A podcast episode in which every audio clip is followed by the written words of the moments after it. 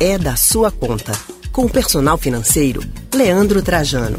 E 2019 foi um ano difícil, desafiador para as finanças e deixou uma lição importante.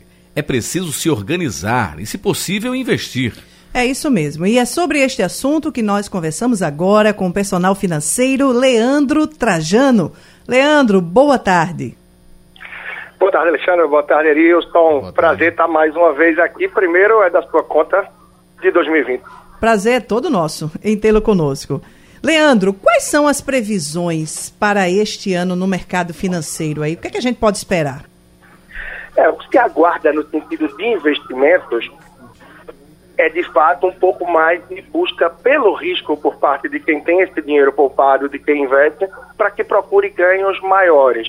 Porque a gente tem uma taxa Selic que, para facilitar para o nosso ouvinte, é a taxa que serve de referencial para os investimentos de renda fixa, como poupança, CDB, entre outros. Essa taxa Selic está muito baixa. Então, por consequência disso, investimentos como poupança, CDB, LCI, LCA, que são mais tradicionais até nos grandes bancos, vão render muito menos.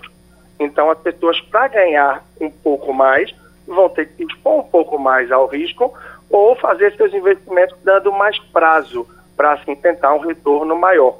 Só que isso traz também uma contrapartida muito grande, no sentido de que nem todo mundo tem conhecimento para se expor um pouco mais ao risco de maneira consciente.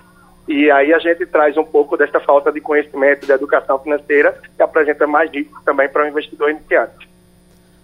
Uma pesquisa realizada e divulgada recentemente, agora nos primeiros dias do ano, aponta que 49% dos brasileiros apontaram como principal objetivo para este ano poupar. Qual é o melhor caminho para se alcançar esse objetivo e por que que esse é um dos principais objetivos do brasileiro ano após ano? É verdade, é verdade. Essa pesquisa repercutiu muito. É, praticamente metade né, dos brasileiros que têm esse objetivo de poupar e que, como você falou, Arilton, ano após ano, isso vem aí entre o top 3 da lista dos sonhos, dos principais objetivos do brasileiro. Deve ser porque é um... o brasileiro não consegue ainda fazer isso, Leandro? Muito bom, isso é muito bom. É um desejo muito grande, só que termina por o ano chegar na reta final e muitos percebem que não conseguiram realizar aquele desejo, não conseguiram realizar aquele objetivo. E ela termina no ano seguinte vindo mais uma vez ali encabeçando, puxando a lista com o desejo de poupar, para com isso conseguir fazer aquela viagem, trocar um carro, comprar o primeiro carro, uma reforma em casa, poupar no sentido de ter também uma reserva financeira. E para isso a gente tem que partir daquelas premissas básicas que eu costumo falar. Gastar menos do que ganha, mais de metade da população ainda gasta mais do que ganha. Ter hábitos financeiros mais saudáveis em relação ao uso do cartão de crédito, por exemplo, e dedicar um pouco de tempo para cuidar das finanças também. Então, tudo isso é muito ausente na vida do brasileiro, que se dedica muito para o trabalho, se dedica sempre que pode para o lazer e para a família, mas não se preocupa tanto com a vida financeira e termina sendo muito endividado e gastando mal numa grande proporção da população. É verdade. Agora, Leandro, qual é a dica para este ano? Que tipos de investimentos podem ou des, estão mais recomendados para esse ano aí, para quem está pensando em finalmente começar a guardar um dinheirinho para outros investimentos ou até aquela reserva de segurança que a gente precisa ter?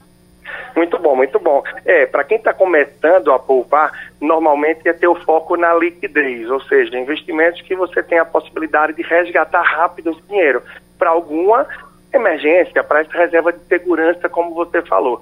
Então, para uma pessoa que está procurando isso, que está dando os primeiros passos no mundo dos investimentos, não adianta focar muito em ações, em renda variável, por mais que seja a menina dos olhos da economia, do mercado, na verdade, do mundo dos investimentos, não adianta focar nisso de primeira. Muita gente tem procurado falando de fundos imobiliários. Você não tem sua reserva de segurança, não adianta querer queimar a largada. Então, o primeiro ponto é isso, é você procurar investimentos com liquidez, como o Tesouro Selic, CDB com pelo menos 100% do CDI, só pode anotar aí o ouvinte, e um produto que tem essa liquidez diária, ou seja, uma alta liquidez que você consiga resgatar rapidamente tem essa reserva de emergência composta, aí sim você pode dar mais prazo aos seus investimentos, procurando uma rentabilidade maior, ou pouco a pouco, buscando conhecimento, investir se arriscando um pouco mais.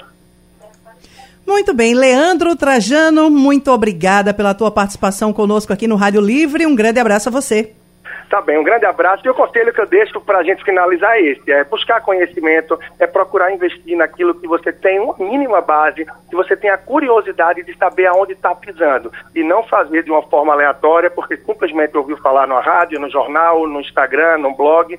Então, procurar conhecimento é sempre a base do seu investimento, para aí sim você poder migrar para outros patamares financeiros também. Um abraço e quem quer acompanhar um pouco mais do trabalho, pode acompanhar lá no Instagram, no Personal Financeiro.